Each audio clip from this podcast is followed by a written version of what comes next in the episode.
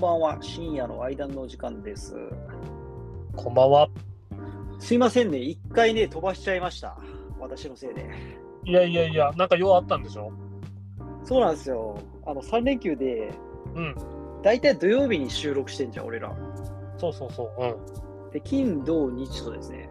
うん。うんあ、。金、土、日じゃない。ごめんなさい。3連休だから、うん土、日、月か。うん。昨日まで実家帰ってましてね。おう。まあ、さすがに実家では、こんばんは、深夜の間のお時間です。なんて言えないもん でね。いや、いいんじゃないのその、かしこまった感というかさ、ぎこちなさ感がまた新鮮だと思うけど。いや、それがですね。まあ、あの自分の実家だったらまだしもなんですけど、うん。まあ、おあうの奥さんの方の実家にも行ってまして、おうおうおう。車で帰りましてね、今回うは。ん。車借りてね。うん。で、結構長時間運転してね、うん。ヘトヘトなんですよ、私。今、お疲れ様です。お疲れ様です。もう本当遠いんですよ。長崎って佐賀行って、うん。佐賀から福岡帰ってくるみたいな、それは確かに遠いね。結構なね、長時間運転でしたね。うん。ゆういちさんはさ、うん。大体いつも車運転してくれてるからさ、うん。そんなのへでもないだろうけど、なかなかさ、やんない方からすると、大変だね、車の運転って。いや、片、片足乗せとくだけだからね。いや、まあ そうなんだけど、うん。なんか、こう、車ってコミュニケーションやん、その、周りのさ、車との、まあ、流れ結構大事だからさ、そこが分かんないことがあって、うん。苦労するなと思ってた。コツっつったらあれだけど多分あれだよあの周りの人にだからウインカーとかもそうなんだけどうんうん、早めにまず出すわけよそうだよね。そうそうそうでなんかね俺の場合だったら例えば右に車線変更したい時はうん、あのちょっと早めにね早めにっていうのは何だろうこう向こうが特にあの後ろのテールランプのところが目に入るぐらいのねああ、はいはいはい。距離感でよそ見してる可能性もあるからさよそ見しててうもんうんちょっとこう前向くぐらいの時間ってやっぱあるじゃんうん高速だったら例えば10秒も横向いてたらさ変なことになっちゃうからさあ、そうだね。だからまあおそらくね3回よそ見したとしても、まあ、多分また顔を前に戻すはずだからうんウインカーを出すっていうのとあのー少しその自分が車線を変えたい方向に車をつけて、俺行っちゃうよみたいな感じをちょっと醸し出すうんああなるほどでそれであのなんかたまにね入れたくない人は加速してきたりとかするわけよ、うんうんうんまあ、それもある一種のね表現だよね向こうのね入れたてくないのねって思ったらもうそこは一回諦めるとあそうそううそうそうまあ自分のそのタイミングと向こうのタイミングが違ったんだねってことだし、うなるほどねまあそんな測り方かなあのうんー佐賀の道とかさそんな混んでないかったりするじゃないうんあとまあ高速もさ結構車間距離取れるじゃんうん一番困るのはあの渋滞してる時にさ、うんまあ、例えば福岡とかだったら左側走ってると、バスいるじゃないですかうんうんうんうんで右にこう車線変更したいなっていう時にうんすげえ渋滞してる時にうんうん後ろからどんどん来るときどうやって入っていいかわかんないんだよね。それはね、あのー簡単に言うとさ、うん。まあ、右の車線の車がね、だから左側にいたとするじゃん、バスの後ろとかに。うん。で、右に入りたいですよと。うん。で、その時にあの右からブンブン来る車ね、あのーはいもう感覚的に入られたら、もし自分が、ゆうやさんがあの右の車線から走ってる人だとしたら、おいおい、こんなとこで来たらちょっと怖えよみたいなうん。タイミングで来られたらやっぱり怖いじゃん。怖いね。危ないじゃんって話なわけ。うん。だからその流れにうまくこう、入れるタイミングがあればうん、入っていいと思うけど、やっぱ無理には入っちゃダメだよね。そうだよね。だからさ、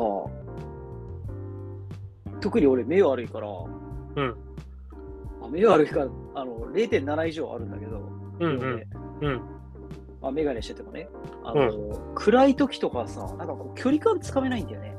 後ろにどのくらいつ詰めてきてんのかみたいな。おうおうおうだから難しいんだよな、車線変更。おうもうあ渋の、滞ね、してる時は。難しいなと思うなら行かなくていいあ、なるほどね。もう、待つしかねえと。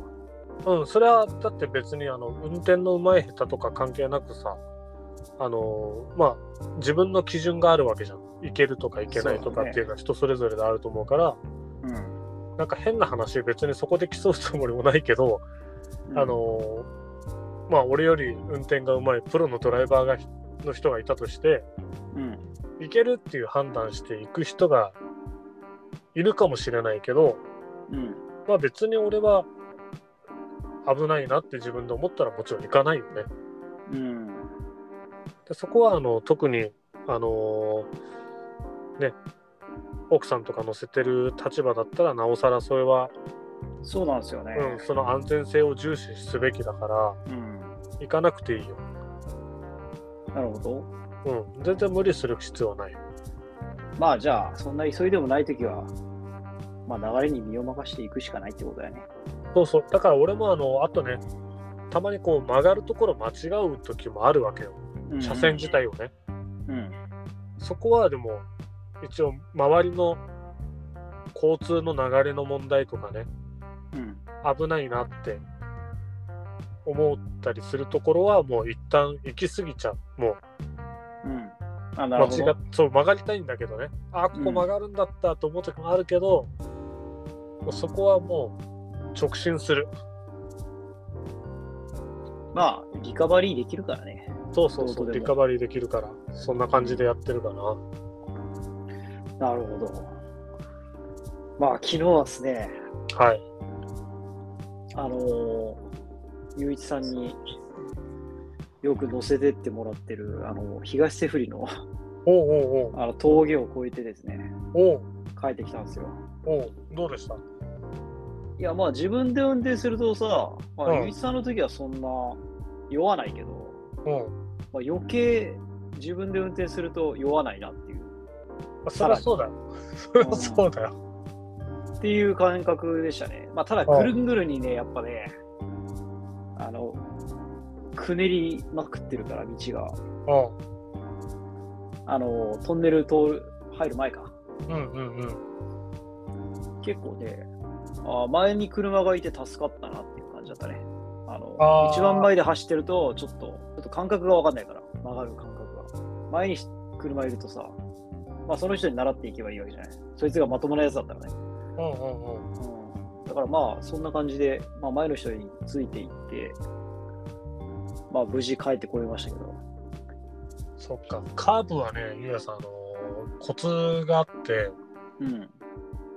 結構深めのカーブとかは、はいあはい。深めの手のカバーあ前りをます多ね。分、手前見ちゃうでしょ結構。ああー、はいはいはいはい。うん、そうだね。曲がる直前みたいなところやろ。そうそうそう、そこを見ると、結構こう、遠心力でブワーってなっちゃうから、うんうんうん意外とね、そ外っていうか、なんだろう、カーブの出口を見つめる方が、ああ先の方ね。そうそうそう、安定するんで、うーん。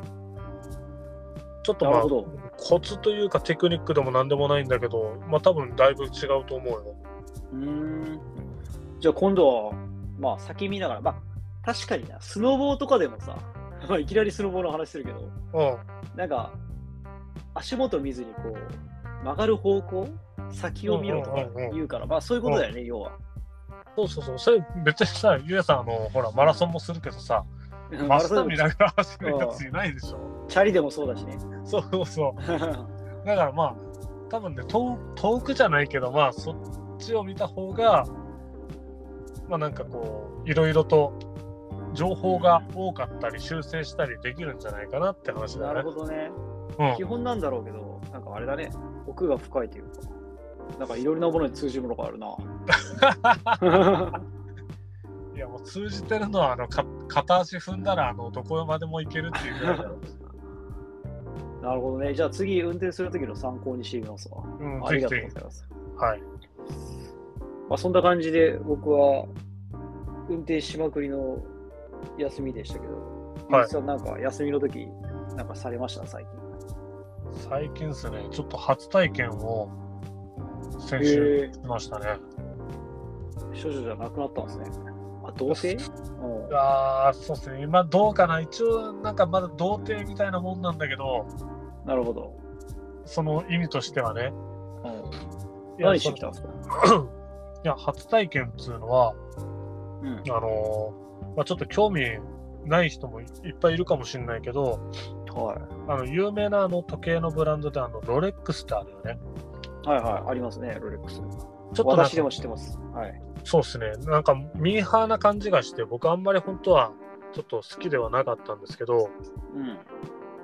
まあ、ちょっとね、一目惚れじゃないけど、今、爆発的な人気があるやつで、はい。あのーなんだ、あの、エルメスじゃなくて、ティファニーブルーの、えあのーダイヤルをした時計があってですね、ー、はいはい。そんなのあるんですね。そうそうそう、割とまあ、クラシカルというか、まあ、その、まあ、オーソドックスなデザインの時計なんだけど、カラーだけそういうカラーがあって、まあ、すごくなんか、妙に惹かれてしまって、確かに可愛いね。そうそうそう。で、まあ、これがね、ちょっとね、中古市場の売値だともうどうかしたらね、300、400とかへえぐらい、こう、ちょっと爆発的な価格になってるんですが、元値は、60何万とかかなー。ひょえー。あの、お店、確かに。店頭のお店で買えばね。うけど、まあ、要はそのプレミアがついて、300万、400万ぐらいしてるわけなんですよ。ん。うんでまあ別にその300万400万はちょっともちろん出せないけど、うん。うん。あのーまあ、資産価値みたいなところもあるしちょっとこうまあ面白いなと思ってうん。でまあねその560で変えてそのし中古市場の価値で今それぐらいになってるんだったらなんかまあぶっちゃけちょっと欲しいのもあったし、うん。まあ、買っても別にいいなと思って。ええー。あのーお店に行ったんですよ。ロレックスのそう。で、ちょっとさ、すげえうん、初歩的なこと聞いていいどうぞどうぞ。ロレックスの専門店ってあんのあ、あの直直営店みたいな。あ、そうそう、ありますあります。じゃあそこに行ったんですか直営店に。そうそうそうそう、福岡市内にはね、実は、えっ、と、3店舗あるのかな。うーん。阪急と大丸と、えっ、と、三越かな。ああ、なるほどね。うんうん。ああじゃあそこのどっかに行ったんですね。えっと、全部行ったんですよ。はあ。回りましたね。で、まあ、ぶっちゃけ、ちょっと初めて行ったんで、あの、なんか、知ってる人はね、当たり前だよって感じもあるんだろうけど、うん。あの、結構やっぱ、その、ロレックスってもともと、なんだろうな、あの、普通のさ、例えば株式会社とかだと、まあ、ソニーでもトヨタでも何でもいいんだけど、うん。あの、やっぱり株主に対して、成績報告しないといけないわけなんですよね、売上の。はいはい。いくら売れた、何台売れたとか。そういうそことうそうそうそうそうそう、うんだから時計のメーカーで、まあ、例えばカシオでもあのーシチズンでもいろいろあると思うけどまあうん。それもだから本数で何がどれぐらい売れたかっていうのを開示する必要があるわけなんですよ。うんうんうん。っていうことはその時計が市場にどれぐらい流通してるかっていうのが分かるわけですよね。そうですね。ただあのロレックスねこれがねちょっとあの交易とちょっと者でして。交易うん、そんなニュアンス、その、お国がちょっと半分入ってああ、るなとるいほどうなか、るほど。はいはいはい。なので、あのー公開する義務を、あのーないないんですよ、別に。えでそー、のロレためックに、スあっの、て、うんうん。えー上場してないってことそれ。そうそうそうそうーん、そうなう。んだだ。から、あの、生産本数が、わからないところと、あのーなるほどね。まあ、僕もちょっと初めてお店行かせてもらったんですけど、はいはい。あの、ショーケースにね、何にもないんですよ。へえ、お店なのにそう、お店なのに普通あるじゃん。うん。まあ、ディスプレイ商品だけでもさ、そうだね。まあ、ディスプレイ商品は一部あるんだけど、うん。なんかこう、なんていうかな、こう、まあ、全然別に興味がないモデルのやつが、2、3本あるぐらいな、本当に言い方悪いけど、ちょっとこう、売れ残り感な感じで置いてあるぐらいのレベルで、うんうん。この求めてる時計とか、まあ、当然その人気がある時計とかは全然なくてなるほど。であの通称あの、まあ、ロレックスの有名な時計がデイトナっていうあ、聞いたことありますね。 あるんですけどねうんこ、れもデイトナマラソンって言われるぐらい、まあ、マラソンっていうのはその要は1回2回どころじゃなく何度も通い詰めてなるほど。あ、その、もしかしたら出会えるかもしれないわけ。何回か通い詰めたら。ただねこれねあのー単純にそういうことじゃないのうーん。要は、その商品があった時に買えますよっていう体なんだけどうん。要するにその560万ぐらいで時計を手に入れて300万に200万300万ぐらい売れるわけじゃないですか。うん。そうだね。っていうことは転売ヤーもああ、確かに確かに。とりあえずいるわけなのでうん。だったらそのまあ今度店員さんの立場になるとねそんな人には売りたくないよね。まあ、そりゃそうだな。っていうことは必然的にその売るお客さんを選んでることになるわけなんですよ。はいはい。まあ、要はあの高く売れるから買いに来ましたみたいなやつがいたとしたらうん。 100%その人には売らないわけですよ。でも、どうやって判断するんだろうね。そうだから多分印象付けてあ、何回か通って。そうだから1回2回では絶対買えないはずなんだあよあ、あね。あ、あでまあ多分多分というか、まあ、むしろもしかしたらねその他の要素としてこの人なら売っていいなっていうのを個人で任されてるのかある程度の基準があるのあ。かうん。それもちょっと分かんないけどまあ多分何かしらはあるんじゃないかなうんうんうん。なるほどね。とそのちょっとね空間に、まあ、足を踏み入れてきたって感じですかね。えー、で、どうでしたなんか買いたいものありましたかいや物はやっぱ置いてなくてで、う何かお探しですかって言ってもらったんでうん。ちょっとこれが気になって、そのさっきのね、ティファニーブルーのやつがあったんで、うんあれの色味をちょっと実物で見たいなと思ってきましたみたいな、買いに来たっていうよりかは、まあ、ちょっと見せてほしいっていう気持ちで来たみたいな、うん。まあ、ちょっと謙虚な言い方で、そうそうそう。んまあでも残念ながらないですって感じだったんですか。うん、まあ確かにね、もちろん、あの、ものすごくね、それぐらい価格がついてるぐらいだから、うん。あのーまあおそらくないと思うんだよね。うん。さっき言ったそのデイトナマラソンって言われる超人気のデイトナっていう時計よりも手に入りませんって言ってたああ。少なくとも今はね、っていうかさ、じゃあさ、どのタイミングだったらさ、うん、買えるわけはい、発売しますよーって言ったらみんな殺到するのかなえっとねそこがだからね多分客を選んでるしあったとしてもあるとは言わないわけよなるほど。だからその買うってなってもその奥の方にうん。例えば通してもらっていや、実は誰々さんがお探しのやつがあるんですけど、見てみますかって、だから、売ると、売るタイミングになると言ってくれるわけみたいなんだよね。で、まあ、その買う側の人間ももう流行る心を押し殺してるわけやし、うん。おっしゃ、変えたぜって感じのテンションでいくと、ちょっとこう、周りの人の目とか、下手したらその、はいはいはいはね、高価なものだしね、狙われることすら考えられるわけじゃないですか。うんうん下手したらね。うん。うん。だから、まあ多分うまい具合にそこは言わないっていう感じになっちゃってんだろうね。なるほどね。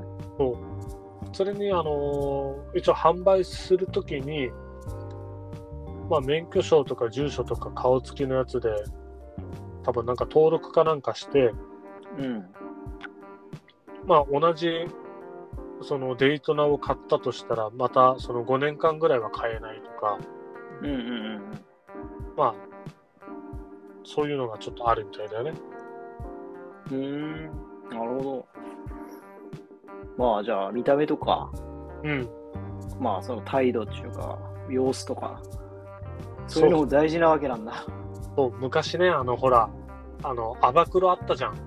まあ、今もああのるけど、頃あったね。うん。ああれの展示のやつはなくなりましたけどね。そうそうそう、あれもさ、実はあのーなんかちょっと似てるけど、ちょっとコンセプトが違うのがすごく面白いなと思ったんだけど、アバクロもさ、うん。モデル体型とか筋肉質とかさ、要はその、デブとかの人に対しては、売る気はないっていう姿勢を貫いたじゃん。まあね。で、その結果、あの、経営不振に陥ったわけだよね。ああ、いい気になってたんだね。そうそうそうそう、もう、僕をうちはもうこの人たちターゲットで洋服売ってるんで、デブは着なくていいですよみたいなだから出してうよみたいな感じだったんだけど、んうん。まあ、それにちょっとこうね消費者からの猛攻撃を食らって業績が悪化したという経緯があるんだけどまあロレッうんクスねだからそういう意味ではねなんかちょっと不思議な会社だよね。確かにな。 100まあ、ブランディングが、まあ、う歴史がすごいから、アバクロよりもね、長いから、そこまでのことができるんだろうね。うんいや、アバクロはいつできたか知らん よ。あロレックスほど長くない。いや意外に長かったわ。いつアだバクロ長いっすよ。アバクロンビーフィッチンだったのは、うん1904年だって。めちゃくちゃ長いじゃないですか。めちゃくちゃ長い。いやいや、むしろ何時代よっていうか、日本何してたよっていうぐらいな。日本明治じゃないのロレックスの歴史は、まあ同じぐらいですね。1905年からありますん で。もう本当に一緒ぐらいだ。一緒だ。もう ど同級生っていうか、同中じゃないですか。そうそう。食べ食べ、ほぼ食べだよ。いや、すごい。早生まれぐらいな感じだね。そうそうだね。うまあ何なんだろうね。まあ、氷だからかな、やっぱりアバクロってのは。ん。うーん。まあ、ロレックスの方がまあ、なんだろうな、支持率が高そうだよね。いろいろな人にしてそう。まあ、でもなんかね、すごく変わってないなんかこう、もうね。お客さんを選べるっていう感じ。まあまあまあね、その高価なもののお店だからそれが成り立つのかもしれないけど、普通はなんかこう、まあまあね多少売ってなんぼな感じもするからさ、そうね、俺がオーナーだったら、ぜひ売らせてくださいってなると思うけどね。どんな人だでもよね。うん。まあそんな、ねちょっとこう体験をしたということで、まあまた、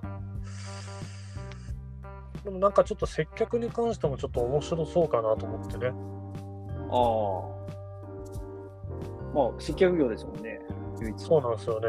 なんか、どういうこうテンションでやってるかとか、なんかちょっと心理状態とかを確かに。聞いてみたい感じもうん。するんで、またちょっと機会があったらそうですね。じゃあ見、たいですね。今度じゃあ僕も一緒に行きます。 めっちゃ怪しくなる。ぜひぜひ。 さらに怪しい。二人組で行くのは、ね、さらに怪しい気がする。ただね俺欲しいと思って言ったんだけどさ後々考えたらさあのーなんだろうほらまあね当然俺庶民だからさうん。俺もう買えるってなんてどうやって払うんだろうと思ってまあ、カードですまあよね、定定価で売ってんでしょそうそうそうそう正そ規うそうそ正う規そおう店だから。うんじゃあまあ、カードで、これ1回払いじゃないとちょっと格好つかんぜってなるから。まあまあ2回払いとかでもいいみたいなんだけどうんただカードその2枚は使えないらしいんだよね俺、まあ、ちょっと自分で調べたんだけど後でうん。その時は知らなかったんだけどさあ、限度額があるからってこそとあ、俺のね、楽天カードね、ううんバンバン限度額上げてくるのよ、勝手に使うと。あそうなんだ100万円ぐらいまでは買えると思うのね。あ俺もなんかねデビットカードかな普通の楽天カードいくらなのか自分でちょっとよく分かんなくてさなんか見たけど、利用可能が100ちょっと待ってね意外といってんじゃねいやそうそういけるいけるうん。ただねなんか書いてある意味はよく分かんなくてさえっとねご利用可能額が、うん。まあ、多分なんか使ってるからなんだけどうん。あご利用んご利用可能額が87万ってなってるわけああ、はいは可能額ねい。うん。でご利用可能枠は100万ってなってるわけああ、キャ額はの方あれじゃないかキャッシュの方じゃないのキャッシュっていうかあれ、なんその、借り借りる方。 1回払いどっちも一回払いって書いてある。そうそう1回払いの可能額が87万268円へえ。なんかわかんないね。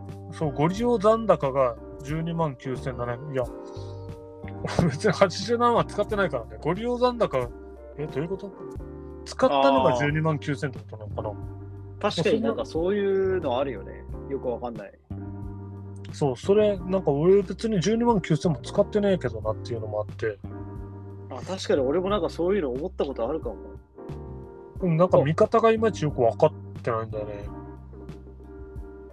確かに俺のも、ご利用可能枠が、150万なんだけど。お、150ってんの俺より使上わだ。ねえよ。あで、キャッシングのご利用可能額が200万。200万借りれるってことあ ?200 万じゃない、そうな20万だ。キャッシングは全然上じゃ上がってないけど、うん。あー150万まで使えるらしい。で、えーまあ、ただご利用残高はすげえ少ない。6万6149円。どういうことやねん。あ、入ってる額かこれ、もしかして。あ分かった。ゆうやさん、分かったよ。今見たら、あのー簡単に言うと、ご利用可能枠は100万うん。で、で、可能、んなんだ、残高が12万9000って俺になってんだけど、うん。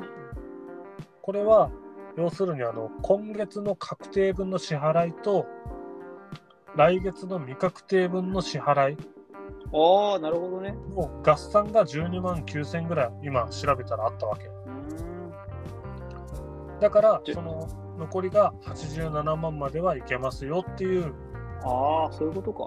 ことみたいなんだけうどーんなんかそこも全部使っちゃうのはちょっと不安だよねそのいや、返せなかったらどうなるのとか思っちゃうし。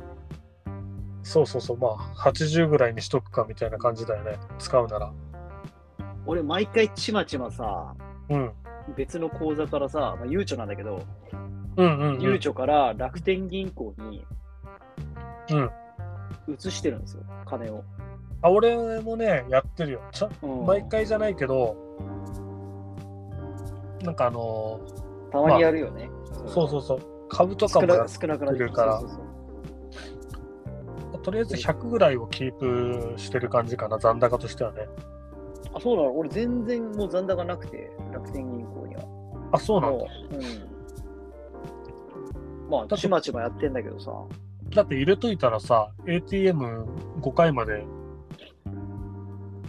無料だったありー、振り込みも3回までいけるから、まあそんな使わないんだけど、そうね。まあ、そうなんだよな。使わないんだよな。現金を。もう現金を使わなくなってんだよ、今。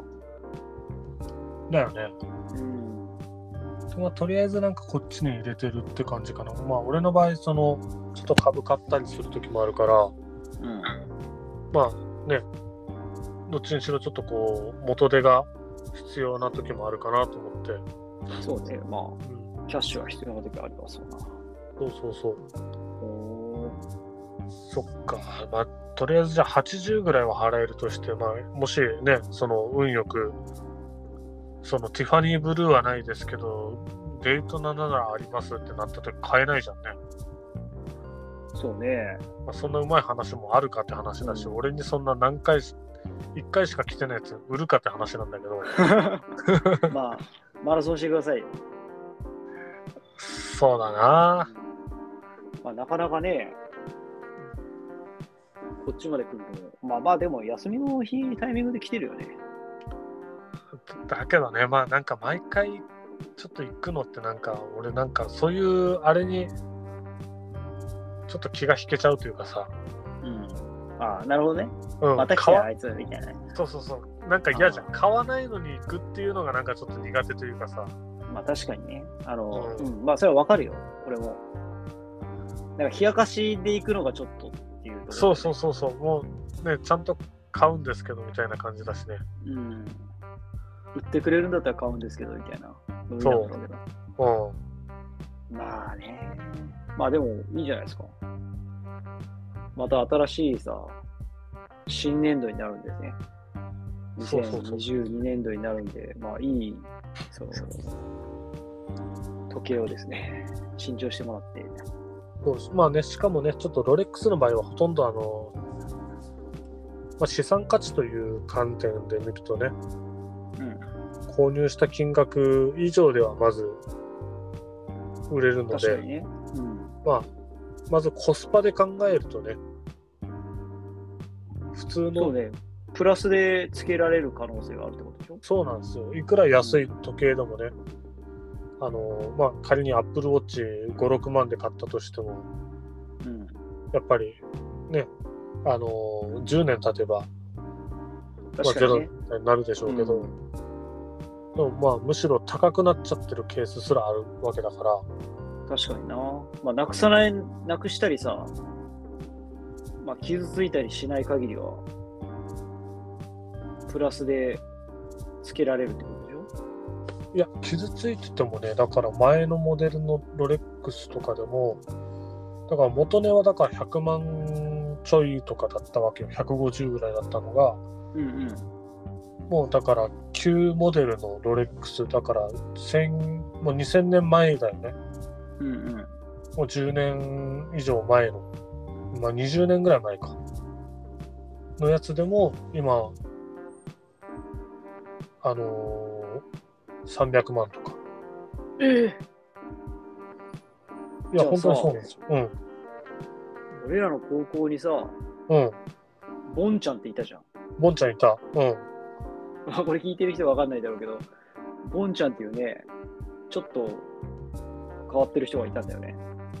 そうだね。いや、でも彼は偉大だよ。あの、 我々の高校の、あの、半数の票を彼は生徒会 の、ね、生徒会長の票として集めて生徒会長になった男だからね。うんあれだよね、ちょっと簡単に説明すると、まあ、別に障害があるとこじゃないんだけど、まあ、う、い今でいうところのちょっとした、まあ今だったら多分あれだよな、あの病気持ちって多分診断されるようなんう、感じの人だよね、多分精神的なんうん、うん。さ。うん、うん、うん。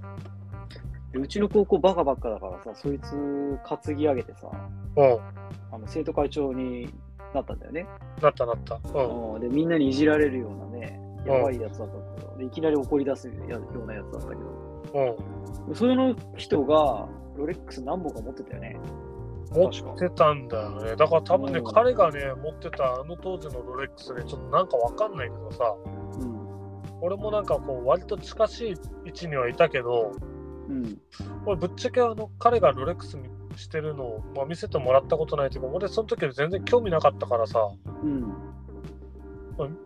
見たいと思わなかったしまあ見たことないんだよねでもまあ、うん誰かもらったって聞いたことあるような気がするけどなそのボンちゃんと仲良くて気に入られてえ友達がもらうの高校生で ロレックスなんかそんな感じ聞いたことあるけどねやべえな、それ。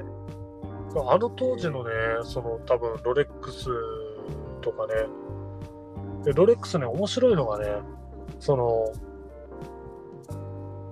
なんかこうちょっとねいろんなバージョンがあったりするけどうん。要するにその生産本数がさっき言ったみたいに公開されてないわけなんようん。けど後で分かったらじ実際はちょっとこの年数のこの、ね、タイプちょっとしたもうだからその文字盤のところのデザインの変更とかの数が少ないっていうことに後で気づくわけようんうん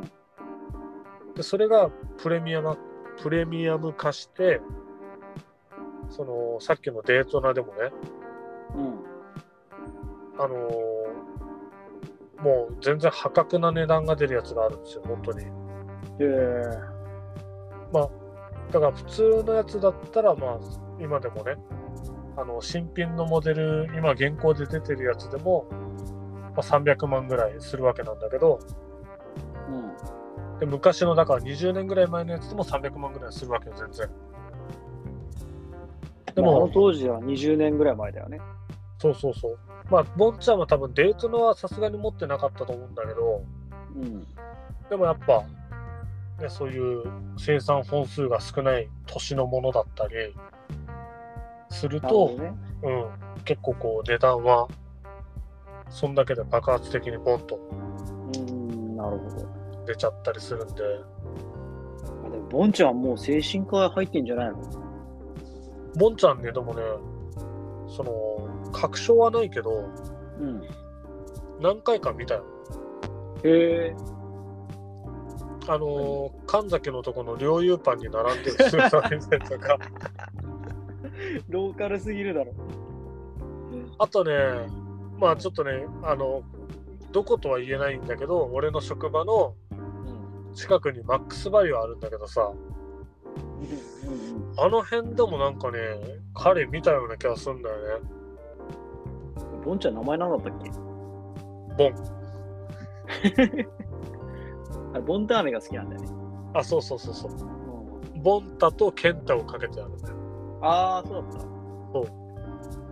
そうだった、そうだった。ボンタ。そう彼はコレクター、あとね、シャープペンをコレクトしてたよね。シャそうだープっけペン、ボールペンどっちだったかなへえあそういえばですね、うん。全然話変わるんですけど、あの高校寄ってきたんですよ、帰りに。うん。あの高校、うちの高校だよっつって、うあん。の奥さんにさ、うん。まあ、うちってちょっとさ、こう高校さ、うんがし病院があってさ、うん。細い道をさ、こうん。う、うん。通っていかなきゃいけなかった、うん校門まで。うん。だから、通りからさ、はっきり見えないじゃん。全然見えない。どこにあるかわかんない。そうそう。ただね、はっきり分かったんだけど、何もなかったわ。もう壊れ てる。マジか。はっきりと校舎がなかった。もうえその、移転したからさ。近くにいるけど、全然俺知らないんだけどさ、何、うん何、どんな状態その、何もなかったっつってもさ、うん。さらちさらちっぽかったよ。奥まで入ってないから分かんないけど、あおのう封鎖されてたから、うんうんうん。入り口のところ。うん。でもなんかもうさらちっぽかったよ。建物が見えないもそっか。ん。い何一つや何一つっていうか、じそんなじっくり見てないんだけど、一瞬じゃん、ほぼ。うん。通りから見えるのって。うんうんうん、でもそれでも分かるぐらい何もなかった。へえだからまあ、我々の高校はもうないと。学校はあるけど、学校自体はあるけど、存在してるけど、まあ別の校舎になって、で、あの、我々が着ていた制服ももう皆さん着てなませんので、そので同じデザインのやつは。いやもう名前が残ってるだけですよ。伝説の高校じゃないですかうん名前が残ってるだけですよ。悲しいなあ少子化の波にやられたかそうですね。転員いや割まりあしてたしな、学校は残ってるらしいんでね。そっまかあ、。どんな感じになるかわかんないですけどね、今後。うんうん。そんな感じのことをね、故郷で覚えましたよという話と、ゆういちさんのオレックスの話で、はい。今回はそんな感じでしょうか。はい。まあ、ちょっとね、寒の戻りで少し寒くなってますけどね、うん3月ももういよいよ、あと1終わり週で間すでねすかね、終わりなんで、もうすぐ年度末ですね。年度末ですね。うん、また年度末には、なんかあるんですかそうですね、ちょっとまあね、僕ら今、決算期っていうので、めっちゃくちゃ頑張ってて、まあ、実はあの3連休中も結構忙しくてさ、そうだよね。俺らが休んでる間ね。そうなんですよ、まあ、結構頑張ってて、なるほど。うん、今日も2台上げてきたんですよね。えー、すごっ。じ昨日ゃあ今も度、 1台上げたんで、今度じゃあ、ちょっと、ゆういちさんの成績状況みたいなところを教えていただけたら。そうですね、ちょっとまあ伝わりにくいと思うんで、もうゆうやさんのリアクション次第しかなるほどね。なるほどね。うん細かいところ言っても絶対わかんないと思うし、ゆうやさんにもちょっと伝わりにくいと思うんだけど、まあ、なんか成績表を見ながらね。そうそう、グラフみたいなやつをちょっと写真で撮って送るんでいい、ですね。まあ、見ていただければなと。まうん。あ承認欲求ですけどね。いやいや、たまには出さないと。なるほどですね。じゃあ、上、来週やりましょうか。来週というか、今週末か。そうっすね。うん。まあ、ちょっと今週はこんな感じでね。そうですね。はい。じゃあ皆さん、あの3連休明けで、あのーまあ、逆にちょっとこう疲れてらっしゃる、うん。ね、週の半ばですけど、俺まあであすねと。半分でまたお休み入りますから、はい。はい、頑張っていきまし行きょましょう。はい、う。はい。ではじゃあ、今日おやはすみなさい。おやすみなさい。はいバイババイーイ。